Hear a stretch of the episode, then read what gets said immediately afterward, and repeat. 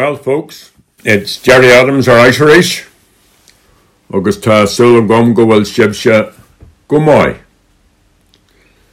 Tá an galanta fós agus skillbeag níos mó faoi sin a gopla bommate, but ar dús caihí a hosaí le the battle for Moore Street. So most of you will know that Moore Street in Dublin city centre is a special place in the history of Ireland. It was in Moore Street and the surrounding streets and laneways and at the nearby GPO that a fierce battle was fought between 1916 and the Republican forces and the British Army. And number 16 Moore Street was where five of the signatories of the proclamation held their last meeting before the surrender. The National Museum of Ireland has described Moore Street as, and I quote, the most important historic site in modern Irish history. Now, regrettably, not everyone sees it that way. In the late 1990s, the Moore Street Terrace was scheduled for demolition. Later, a developer produced a plan that would have destroyed much of the site. An alliance of relatives of the signatories of those who fought in 1916, Republicans and a range of other groups and individuals commenced a campaign to save Moore Street. And their dedication to the development of the site as a cultural and historic quarter in which the 1916 buildings and streetscape would be preserved for future generations was matched by the determination of successive Irish governments to hand most of the land over to private developers for profit. I've visited historic landmarks in other places. Robben Island in South Africa was an infamous prison where ANC and other political prisoners were held for decades under the most cruel regime. It's now a World Heritage Site. In Europe, the battlegrounds of former wars are protected and the cemeteries of their dead looked after and cared for. It's the same in the USA. I visited Independence Hall in Philadelphia, where the Declaration of Independence and the United States Constitution was debated and adopted. The building is now a UNESCO site. But in Dublin, we have Irish governments with no sense of the history of their own land. Or perhaps they do have a sense of the history of their own land, and that's why they have no imagination, no vision for the future. Only four houses, 14 to 17 Moore Street, were adopted by the Irish government in 2007 after a long campaign, and these are to be preserved as a national monument. But 14 years later, no work has been carried out. The buildings remain derelict and sealed off from the public in the meantime, another developer has been trying to achieve what the others failed. The public campaign to preserve Moore Street and the 1916 battlefield site entered a new phase last week with the publication by the Moore Street Preservation Trust and relatives of the 1916 signatories put forward their preliminary plan for the area. The plan was published several days after the property company also announced it had submitted the first three of six planning applications it intends lodging to cover the Dublin Central site. In an initial response to that plan, James Connolly Hearn, great grandson of James Connolly and spokesperson for the Moore Street Preservation Trust, criticised it as falling far short of what the site needs.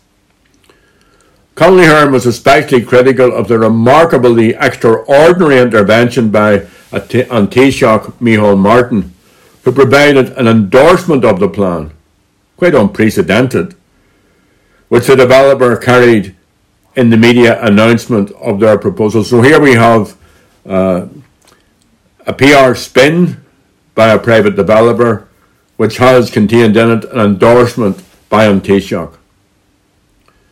Dr. Owen Hen Mary Lou McDonald, challenged this in the Dáil. She said, We now have the disgraceful situation where a government that supports a plan to turn one of the most significant sites in modern Irish history over to a private developer. Shame on the government for taking that stance. The Moore Street Preservation Trust and the relatives of the signatories published a preliminary copy of their plan, commissioned by the Trust and devised by leading architects Funnell Work Shop Cork and Kelly and Cogan Dublin. This plan presents an imaginative and realistic way forward for an area neglected for generations. The 1916 terrace will be restored. The ground floor shops let with the over shop living accommodation facilitated. Existing ancillary buildings at the rear of the terrace will be converted for retail, for cafe, for restaurant use. New builds within the block will provide 45 units in mews and loft style developments, a theatre space, a public meeting hall, incubator, retail units, and workshops will be woven into the ground floors of these. The terrace gardens will be exposed and restored for public use, and the centuries old street marketing trading tradition long in decline will be retained and enhanced with the reopening of all pitches and the revision of storage and washroom facilities for the traders. This plan conforms to the recommendations of the Minister's Advisory Group on the Moore Street 2021 Committee and the Lord Mayor's Forum of the same year. It also has the support of a wide range of individuals and groups, including the 1916 relatives of the 16 executed leaders, the GPO, Garrison relatives, Sinn Féin, People Before Profit, the Green Party, as well as well known writers, historians, artists, and actors, including Adrian Dunbar, Tim Pat Coogan, Damien Dempsey, Frances Black, Christy Moore, Ronan O'Donnell, Paul Rowland, Saoirse Ronan, Fionnula Flanagan, Robert Ballagh, Jim Fitzpatrick, and SIP2 have also come out in support of this plan. So if you want to also support the plan, then go to https forward slash forward slash www.facebook.com Moore Street Trust and join the battle to preserve this historic quarter. Speaking of historic quarters, there has been great news about the reclaiming of Belfast city centre to reflect the breadth and the width of the citizens of this city and also its progressive history. And that will include a statue for Frederick Douglass. Frederick Douglass was an escaped slave. He travelled from the USA to Ireland in 1847 he toured the island talking about slavery and telling of his experiences. And he gave his first lecture in Dublin in September 1845. He also went to Wexford, Waterford, Cork, Limerick, and Belfast. He returned to Belfast another four times. Ireland was, in his own words, transformative.